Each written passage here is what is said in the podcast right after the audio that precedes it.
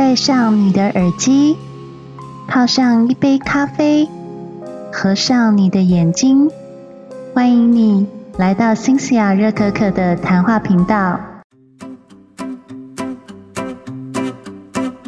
晚安，各位听众，大家好，欢迎回到新西亚热可可的谈话频道。今天要聊这本书呢，其实网络上已经有一些风评了，都还不错。它是一本工具书。其实呢，我大概七月初的时候就已经把这本书都念完了。只不过那个时候，因为我要出差芝加哥嘛，然后加上我那时候身体还蛮疲惫，所以想说等到我第二季的第一集分享完芝加哥以后，再跟大家分享这本书哦。这本书叫做《十二堂中情局思考法与特务工作术》，我在 CIA 学到的 MBA 实战。她是一个前 CIA 探员，叫做 Rupal Patel 的女生所写的。我看完这本书，我觉得她就是所谓的女强人，在家背景很优秀的女生。她是印度人哦，他们全家就在她从小时候就移民到纽约了。身为一个纽约人呢，她非常淋漓尽致的在这本书显现身为纽约人的天分，还有创意的想法。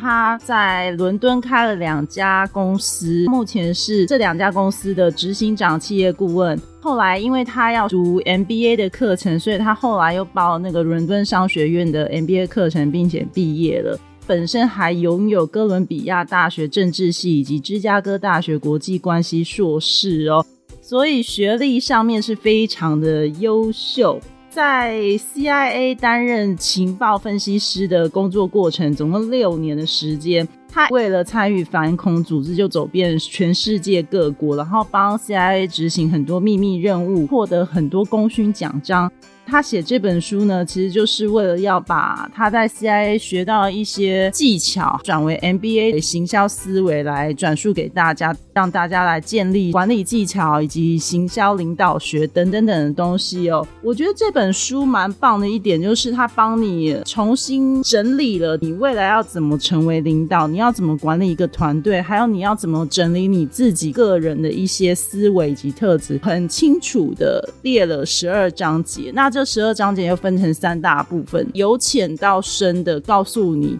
你要怎么从你的个人特质，利用它里面提供的个人心智图、个人学习地图以及三 D 法，还有 HLLH 法来去分类你对于你自己个人特质，还有你喜欢做不喜欢做的事情，从里面去筛选对于你人生比较有帮助的事情，以及你人生应该摒除的事情哦。里面有很多概念，其实你在其他成功学的工具书里面都可以看得到，只是他用他的说法去转述，根据他的方法去慢慢的让你的生活变得比较有意义，然后比较有规则性哦。它里面有一个 H L L H 法呢，它就叫高低好恶法。一个是喜欢做跟讨厌做，喜欢做就是 love doing，然后讨厌做就是 hate doing，所以就是一个是 L，一个是 H。那在列的这一块呢，第一个是列高价值 high value，然后第二列就是列低价值 low value。那你就是把你生活当中你一整天会做的事情，比如说做早餐啊、吃早餐、准备出门、通勤、撰写情报报告、进行反监视、接小孩、上健身课程、支付账单、做晚餐、看电视、睡觉等等等的，你把这些行为呢，还有你要每天做的例行公事呢，透过这个表格呢，去把它列出来。如果是列于高价值的活动，通常都是让你觉得很开心、提升自我、改善生活啊，然后让你事业成长的一内容。低价值的活动呢，通常就是对刚刚讲的这些特质是完全没有任何帮助，或是你不得不去做，你很讨厌去做的一些事情。Lupel 他就把他自己的 H L L H 呢，就分别列为他喜欢做又觉得高价值的事情是撰写情报报告，还有睡觉。然后他喜欢做但觉得低价值的事情是准备出门跟看电视，被列为他讨厌做可是这个东西有高价值的事情是与消息来源会面，还有上健身课程。他讨厌做又觉得很低价值的事情是通勤，还有支付账单。列出来之后呢，你下一步其实还可以再做一件事情，就是使用它里面说的三 D 法去归类哪些事情呢是该执行的，就是 do D O。第二个是哪些事情是你该丢掉的，就是 dump D U M P。或是有哪些事情呢？其实可以不用透过你，你去委派其他人 delegate。这是他所谓的三 D 法。任何一件落在喜欢做高价值栏位的活动呢，都是你应该继续做的事情。你应该可以投入更多的时间、精力和金钱，让自己做得更好。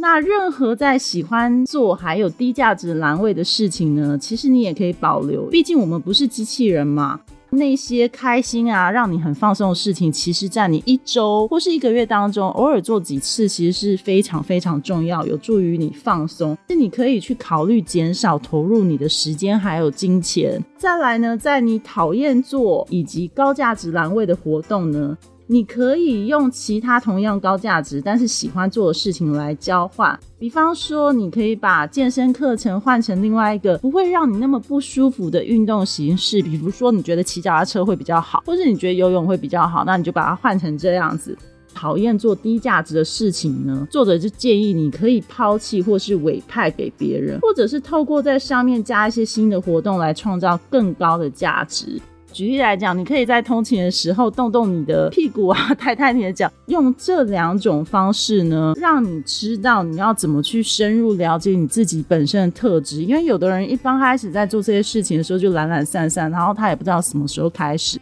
再来，他这里又提到一件重点呢，就是虽然你里面有一些事情是委派别人去做的，但是委派不代表你可以不去管任务的内容。即使你委派，你还是必须要亲自 follow 这份任务，还有工作是不是有确实的完成，这样才叫委派，而不是叫做逃避现实哦。这两者是有很大差距的。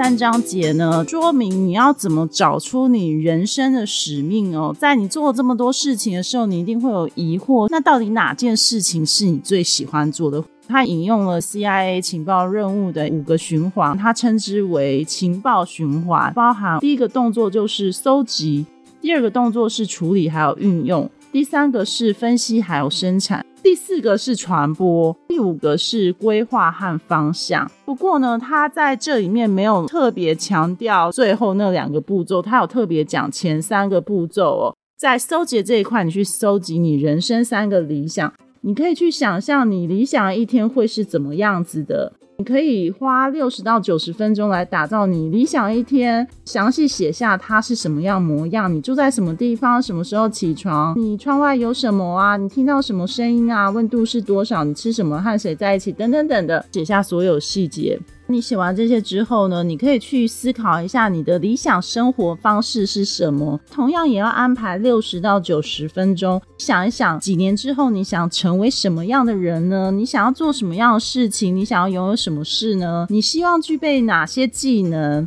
那这些答案没有对与错，所以你可以想得远一点，而且你也要对自己抱有自信，你可以完成这些理想的生活方式。再来，你可以想得更远一点。你希望自己留给你的后代或是后世有什么样的成就，或是有什么样的恩惠？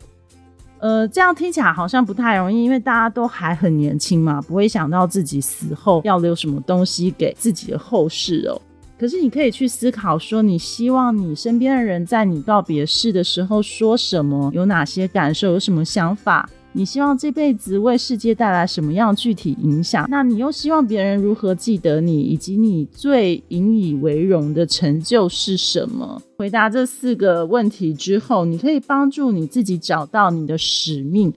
作者就写他希望他理想的一天，每天早上五点起床，睡五到七个小时的觉，全家一起吃早餐，等等等的。理想生活方式就是他希望能够住在纽约，每年能够和他的先生还有小孩去没有去过的地方旅行两次，定期使用西班牙语跟人家交谈等等等的。最后呢，他希望他死后呢，跟大家分享他之前在生命尽头当中最引以为荣的事情仔细去看他自己的三个理想，他发现对他最重要的事情其实就是家庭、旅行还有学习；对他最不重要的事情就是财富、家事、债务还有各种形式的行政事务哦。这三个理想呢，它有可能重叠和呼应，所以你要留意一下。你在练习的时候，你可以找到这个线索，发现你在这人生当中的使命哦。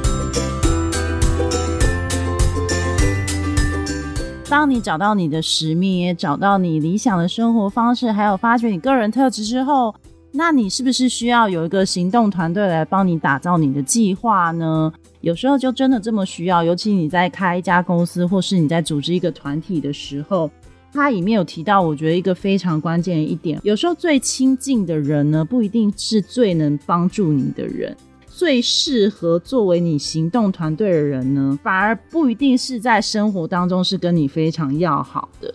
他开始创业之后，其实他跟他最亲近的那几个人是非常要好，可是没有什么远大志向。那这些人呢，他会一直用他们自己的思考去困扰他，比方说教他去做什么啊，或是劝导他说不要做这个，不要做那个，反而阻碍了他的行动计划哦。后来他就认识了两名创业家，跟这两名创业家建立了一个 WhatsApp 群组。他发现，虽然这两名创业家跟他在私底下并不是非常好的朋友，可是两位朋友呢，最能改善他生活还有促进事业，呃，提供最棒建议的伙伴哦。一直到今天，他都觉得他组这个三人小组是非常好的一个决定。当你要选择你的行动团队的时候，必须要想一下你眼前任务是什么，然后你要为这些任务选择怎么样的行动团队。你要想你们的目标是什么，你想要做什么事情，你想要跟什么样的人合作，会比你去找跟你相像，然后又跟你只是好朋友却没有远大志向的人在一起还来得好。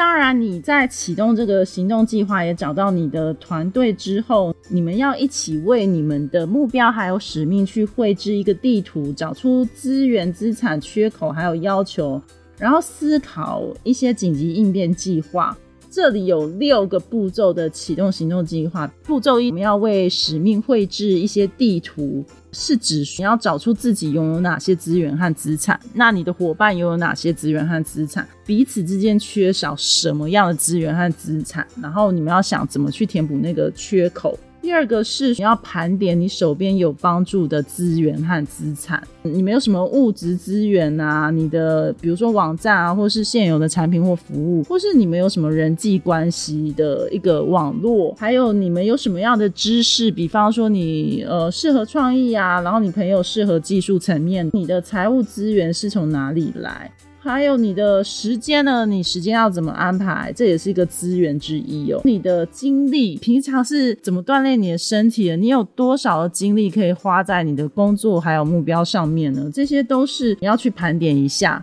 步骤三就是你要找出缺口，技术如果缺少的话，那你就要找技术资源；财务缺少，那你就要去找钱，或是可以扩展你的金钱计划，或是写下你的扩展业务可能的一些费用。精神不好或是健康状况不好，你也要必须赶快去处理这方面的事情哦。第四个就是人有不测风云，天有旦夕祸福嘛。其实你要事先想好你的应变计划，进行计划的时候一定会有很多鸟事发生，所以你可能要列出一些可能发生或最具破坏力的潜在问题，或是你要替每个问题想出一套计划以及解决方法。他这里就举例，第一个，另一半得临时加班，那你是不是就得临时赶回家里去，你就不能工作了？第二个是，如果发生在他刚好安排重要会议或是要拓展事业的那个晚上呢，他可能可以去要求他自己的妈妈去帮他处理这件事情，帮忙照顾小 baby，这是一个解决方法嘛？他要怎么做呢？他就要赶快打电话给妈妈，请他能不能挪出这天晚上帮忙照顾他的宝宝。这就是你在做计划的时候必须要去设想到的一些对话打算。步骤五呢，你要去审查你目前为止你搜集到的情报，还有目前为止的行动计划所有的资讯，去找出这个计划当中的一些潜在假设性问题。比方说，你的另外一半真的可以每周提早两天回家吗？春天要出国开会，然后夏天又要参加什么领导力度假会议等等等。那这两个会议会不会破坏你原本的计划呢？这在你审查你所有计划当中的环节，你去分析以及审查这个行为也是必要做的。在这个过程当中呢，你也必须要知道，每一次你对每件事答应之后，你就必须要对别人说 no。你可能要自己去思考，说这其中的利益关系会是什么？你必须自己要有些取舍哦。还有，它里面提到非常好的一个观念，我自己至今也一直都在学习当中，就是有关他所谓财务缺口以及消费的这个建议哦。他希望你是减少消费，增加投资。如果你在前面你有好好去执行 H L L H 法以及三 D 法的话，其实你的时间规划上面应该不会有太大的问题。在计划当中，一定会有牵涉到金钱以及财务这方面的资源。很多人呢会把行动计划失败归咎于财务不够多，但有时候呢，其实财务不足的背后是你没有思考轻重缓急，不是因为缺乏资金的关系。你要诚实的去思考自己的消费方式。比方来讲哦，C 甲要跟大家分享，前阵子呢，就是我跟有个男生约会去看那个芭比。他就跟我聊到，他一个月薪水大概是有十几万，十几万其实算蛮多的吧，就是以台北目前的薪水来讲，其实算蛮高的，对不对？他是业务，所以还有奖金的部分，有时候一来就大单，然后有时候要不就是很闲，没有薪水。我的话，我一定是想说，那既然我的薪水是有一餐没一餐，那我一定是在有餐的时候是把它存起来嘛。结果他不是，可能不知道是工作压力还是怎么样哦。他就是宁可把钱花在买衣服、鞋子、包包、手表这些东西。你问他有没有其他的人生计划，他其实是没有，他没有想很多，他就是活在当下。其实我认为活在当下这样子的生活观是蛮好的，因为谁都不知道明天会不会出去给车撞嘛，或是明天会不会发生什么意外，或是忽然有了战争什么的。可是因为我自己本身健康的问题，我会思考更多的是，当我们越来越老的时候，我们是不是需要一笔周转金？那你需要一笔周转金的时候呢，你就会需要有一笔存钱或是存款，能够支应你相对庞大的医疗费用。老实讲，就从我二零二一年确诊，然后后来发现血栓，然后还有连续三次开刀，反正这几年发生很多事情，我的朋友都知道嘛。光是保险费，我就已经请了至少五十万油，是非常多的，还不要算前前后后去医院挂号的钱。所以这些钱要怎么来？当然就是你工作努力赚来的啊！怎么可能天上掉下来的，对不对？你要消费的时候，其实你必须要想一下，说你未来的一些计划是什么。这也是我刚刚提到的吗？就是你随时要去设想你的计划当中有没有比较会发生紧急状况的事情。那你是不是要想说你的财务缺口要哪里来？所以作者提到，他把消费定义成立即带来短暂愉悦的消费。另外一方面，他把投资也定义为能够带来长期的快乐以及延迟满足消费，用来生活或人际关系增添很久价值的较大笔支出，像是付费参加扩展业务的研讨会啊，或是与另外一半进行伴侣咨商啊，或是把孩子送到托儿所报名英文补习班等等等。结合我刚刚讲的例子，比方说对我来讲，我觉觉得投资就是买健康保险，把钱存起来去养老，因为我以后有可能单身一辈子嘛，那我可能就需要存一笔钱，支应我未来疾病所产生医疗费用，或是买书上面，因为读书这件事情是我频道的一个重点嘛。如果你不确定一笔支出是消费还是投资的话，你可以去思考，投资会帮助你建立梦想中的事业、生意、生活，还有使命；可是消费呢，会帮助你打造别人梦想中的事业、生意、生活、使命。当你花钱买包包、买鞋子、买衣服、买化妆品等等等的。你是帮助这些化妆品公司、衣服公司去创造他们业绩，对你来讲帮助会是什么？你只是稍微短暂的变漂亮，但你可能穿了一次啊，他洗坏了，这个钱就没了。你如果是投资在我刚刚讲的这些梦想中的事业的东西的话，你用了这些东西去创造你的梦想，那它就会不断的加值扩大哦。所以这个是老生常谈的一句话。那时候跟这个男生约会的时候，我心想说，这男生真的不行啊！即使条件很好，maybe 他可以请我吃顿好餐，或是哦，他可以带我出去玩。这些就不是我看男人的重点啊！我就觉得这种男生，我就不会想要去跟他长期的交往，或是花时间在他身上，因为很明显的，我们两个三观就不太合啦。我比较欣赏知道自己钱要花在哪里的人。在欧美地区，你常常会听到很多人是宁可月光，他也不要储蓄哦。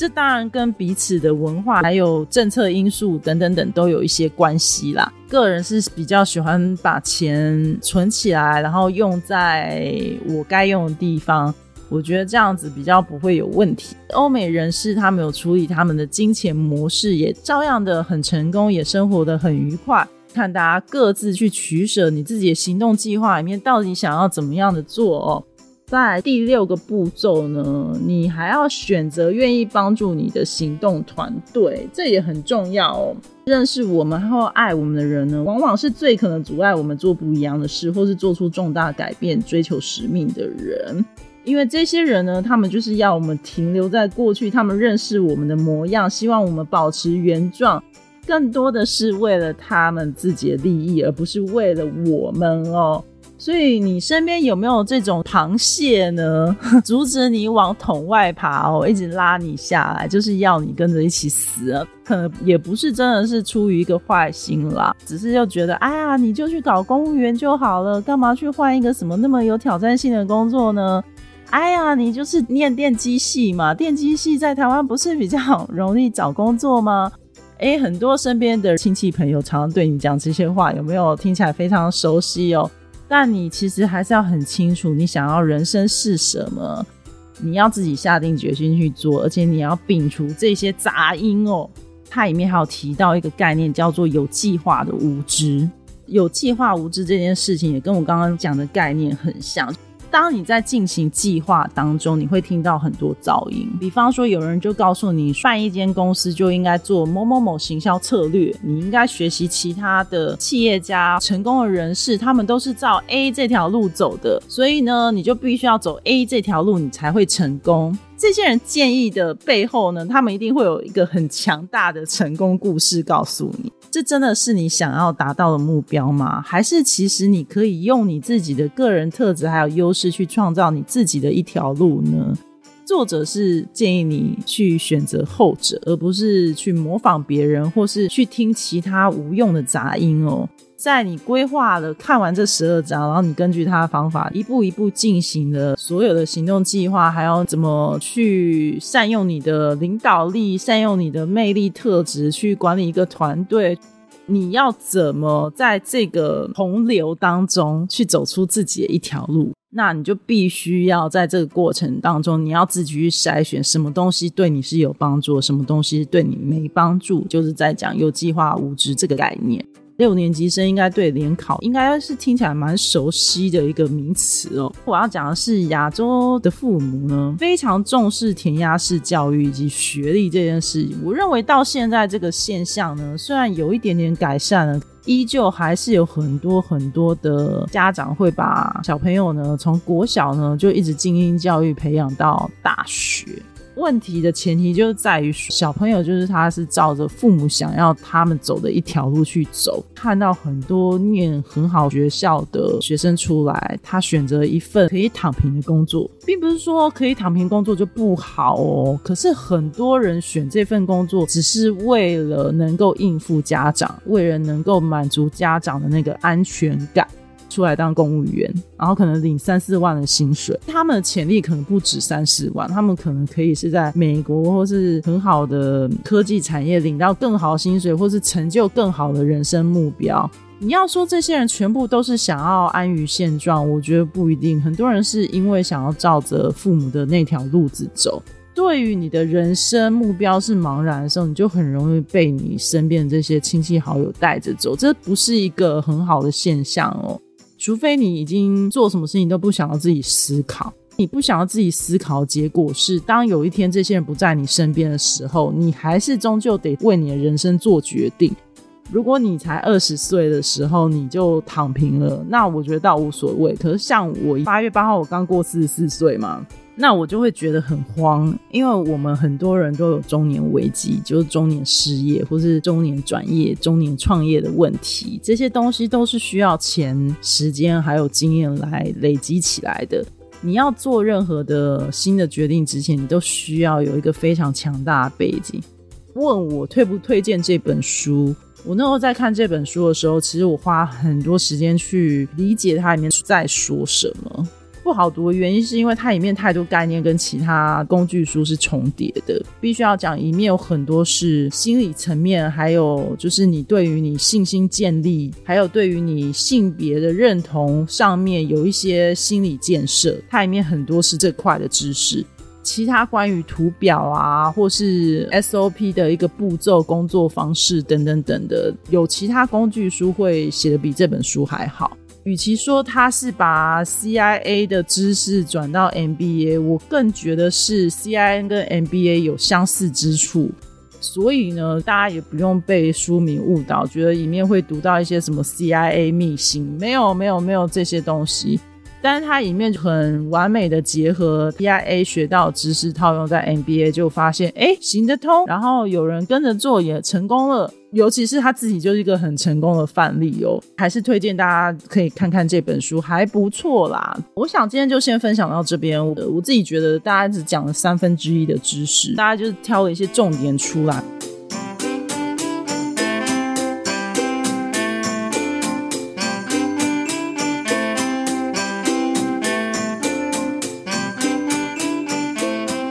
最近生活真的很无聊，然后我就是睡眠一直都很有状况。我从芝加哥回来就是一直怅然若失到现在，我也不知道为什么。就是不管是我在芝加哥遇到人，还有我遇到事，还有我累积这几年我出差遇到所有事情，我都觉得惨了。我真的很不想留在台湾。我不是说我不爱国啦，我很爱台湾，我很爱台湾，真的。可是我已经。不下十几次或不下数百次，跟我身边人讲说，我真的很想很想给我人生一个尝试，就是试着去国外工作看看。那当然，在这个经济大萧条的时期哦，其实在国外找工作并不是那么容易的事情，因为我毕竟本身不是名校毕业的，然后我也不是什么喝过洋墨水的人，我的英文本身就是比母语人士还要差很多，这也是我觉得我自己要加强的东西。不过在 cover later 还有就是履历上面，我都有调整过。我心里是真的非常想要去国外工作。对，一方面觉得台湾的经济环境已经遭到一个不行了，眼见很多年轻人到现在都还在领两万三万的薪水，可是台湾的物价已经快要跟上日本、韩国了，甚至是有点超越的时候，你会觉得台湾政府到底在干什么？为什么还在炒那些八卦新闻，或是一些很无用的性别议题？我并不是说性别议题这个不能提，可是我觉得台湾最重要的反而是民生问题，还有经济问题是非常非常严重，而且已经拖了好多年，换了好多党都没有改善的事情，到底是为什么？大家还在领这种薪水，我感受到很大压力。我每天大概花在吃的身上要花五六百块。因为我们家里也是不开火嘛，我也是可以煮饭没有错。可是其实我回到家也都是七八点了，已经过了吃饭时间，所以我都是尽量在下班时间就去附近找东西吃，或是尽量在周末时候如果能够煮一餐两餐，然后把它当成是下周带便当的，我就尽量能省钱就省钱。可是事实上，台湾很多东西都在涨价，甚至我这去芝加哥，我有感受到，哎，其实芝加哥有些费用跟台湾是。差不多的耶，当然芝加哥也是很贵啦。身为美国人，我相信在芝加哥生活应该也是相当相当的辛苦哦。可是我觉得在台湾那种辛苦是更趋于一种无奈的挣扎，所以我会观察到身边很多年轻人选择躺平哦，或是坐拥爸妈给自己的财富而茫然的面对生活的内容人也很多。台湾很多是传子不传女啊，所以我听到有这样子的资源人，几乎都是男性为主。所以说这就造成很多不公平的现象，以及就是年轻人躺平的现象。那我也能够理解，现在年轻人是非常辛苦的，这种薪水是根本买不起一套房的。在这个前提之下，他们只能一直当啃老族。可是，当我们上一辈的父母越来越老的时候，这些啃老族的未来该何去何从呢？我真的觉得台湾政府要想清楚啊！你千万不要学拜登呢，在那边一直送那些 homeless 钱，然后送他们补助哦，这真的是一个最消极的经济政策。个人真的觉得，比如说像我们所得税那个个人免税额啊，听说又要调整了。当然能少缴税是最好啊，因为身为一个中产阶级，我实在不想要再继续缴税去养那些不用缴税的人的税了。可是看政府一直在送利多，我就觉得台湾为什么选举每年都要这样玩？就是送钱给这些年轻人，不能说年轻人都不工作。可是呢，现在既得利益者真的就是他们嘛？就是我们这些拼死拼活工作、乖乖缴税人，好像笨蛋一样。我就真的越来越有那种很深的无奈哦，那也难怪很多我们父母辈的人啊，有人去看完政论节目会晚上睡不着觉，整天哀春伤秋。我也快要变成这个样子。我觉得台湾也要去思考一下，说为什么大家都想要出国念书，为什么大家都想要出国工作，为什么没有人想要好好保护家乡的资产？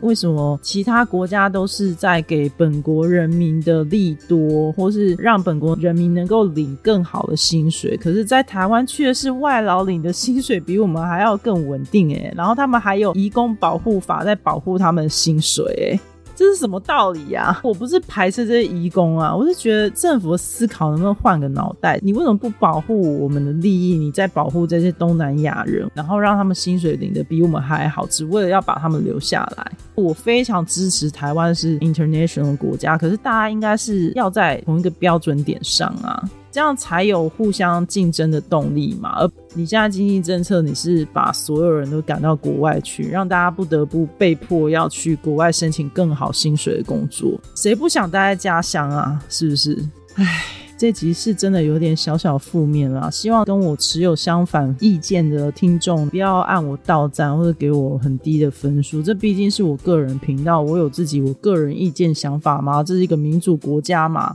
台湾这个环境真的是舒服归舒服哦，你养老才适合待啦。如果你要打拼哦，或者你赚钱哦，哎，门都没有。你在台湾是赚不到半毛钱的。你的能力是你的能力跟你的价值是不成正比的。对啊，不然为什么一些台湾人要出国去念书，要去找工作，对不对？你去思考一下嘛。拜天去看了《芭比》吧，在看了《芭比》之前，我也看了《奥本海默》，这两部片我都觉得不错。然后网络上很多意见啊，然后很多彩蛋啊，还有彩蛋分析啊，等等等的，都已经讲得很清楚，所以我也觉得没什么好讲的，只是想要分享一下我的想法啦。就是我觉得这两部片哦，压根就不应该摆在一起。《巴本海默》这名词到底是谁发明出来？我觉得挺妙的，是不是因为这两家公司彼此是死对头，所以就有这个名词出现？以剧情上面来讲呢，这两个真的是完全不搭嘎。一个就是在讲一个渣男制造原子弹嘛，还有就是他受到政治迫害一个过程。一个是在讲有关男女平权这件事情，我觉得很妙。很多男生看完说这是女权的电影，哎，我真看不出来哪里女权。我倒是觉得这个导演说了蛮多实话，而且他是讲一些反讽的东西哦，我觉得讲的非常的切中女性的心意呀。他讲男性肯尼那个部分，我也觉得讲的非常重男生的心意。你要想哦，就是在芭比世界里面，它是跟现实世界是相反的。再加上这些娃娃呢，其实是无性的。芭比到现实世界，他不是就跟一个工人大喊说：“我没有妹妹，他没有鸡鸡。”因为他们是娃娃啊，他们没有那个性别，所以我觉得这个导演用芭比还有肯尼作为颠覆那个我们社会上面对于性别刻板印象思考，我觉得真的是非常好的一个起点。到底在芭比的世界里面，女生当老大，以及现实世界男生当老大，哪一个才对呢？这没有答案。我觉得这个导演他是想告诉我们，无论你是芭比，或是你是肯尼，无论你是芭比在现实生活当中，或是你是肯尼在现实生活当中。没有任何事情是绝对，大家绝对是希望男女能够平权，有一天能够不会像那个妈妈在里面讲的，女人做什么都不对，女人就是讨厌女人，然后男人也讨厌女人，帮男人的女人也讨厌女人的那个状况。我们希望有一天不要再继续下去了，尤其是很多亚洲女性家里一定或多或少会有那个重男轻女的议题嘛，然后那个帮凶者其实不是爸爸，是妈妈。我相信很多女生。应该都有这种家庭议题吧？你就得一直忍耐、忍耐、忍耐、忍耐到你老妈死了，你都还原谅不了她的那种忍耐哦。这个应该是很多男性族群啊是比较没有办法理解我们女生的心态。这倒不是我们怨恨男性或怎么样，而是我们也理解这就是现实生活中的体制嘛。就像肯尼到了现实生活当中，他发现哇，这里父权为大。她在芭比世界里面就好像现实世界中的女人一样，所以她来到现实世界当中，她当然觉得非常惊奇啊！她觉得啊，原来我这种世界里面我是有权利的。我觉得导演用这个手法去讲那个男女平权这件事情，我觉得真的是非常好的一个下手点啊。听说美泰尔好像要出什么汤姆士小火车的续集还是什么的啊？拜托天啊，不要！然后芭比也真的不要给他续集，这一集就这样就够好了，刚刚好就好，好吗？不要一直想着赚钱啊，这些公司啊，不要让好电影变烂梗好吗？真的玩命关头哦，真的那系列我真的看不下去，我真的不想看好。最近我看了一出韩剧《车真淑医生》，这个已经红了一阵子，但因为我这个人就是看剧非常慢，所以我最近才跟到。我也觉得这出里面讲的那个四十岁以上的女性的心态，真的是非常的丝丝入扣。我自己看了，我觉得挺感动的，而且我很佩服车真淑在里面的勇气。我能够理解有些女性进入婚姻是很多话都不敢说的，即使她自己在这个家庭是已经没有什么价值了。但台湾女性还是选择忍耐、忍耐再忍耐。但车真淑在里面为自己做了很多很好的决定，让人看了觉得非常的感动，而且觉得嗯，我身为一个台湾女性，我以后如果遇到这样的老公，我也要说实话。嗯，什么时候会有老公呢？我也不知道，好，那我今天就是废话混杂，蛮多主题的，希望大家听了不要觉得，哎，怎么我又讲这个又讲那个，就是跟大家闲聊嘛，因为很久没跟大家聊天了。做 podcast 真的是挺累的一件事情哦，但是又需要一个持续力。我知道有人还在听我的频道，所以我怎么样我都要把这集做出来。对，所以呢，我还是希望大家支持我的频道哦。然后，如果你喜欢今天音频话，请在频道上方按关注、订阅，或是你觉得得这一集实在太棒了，你就去我的频道下方按赞助我，让我每天早上有一杯热可可可以喝，好吗？那就下集再见啦，拜拜。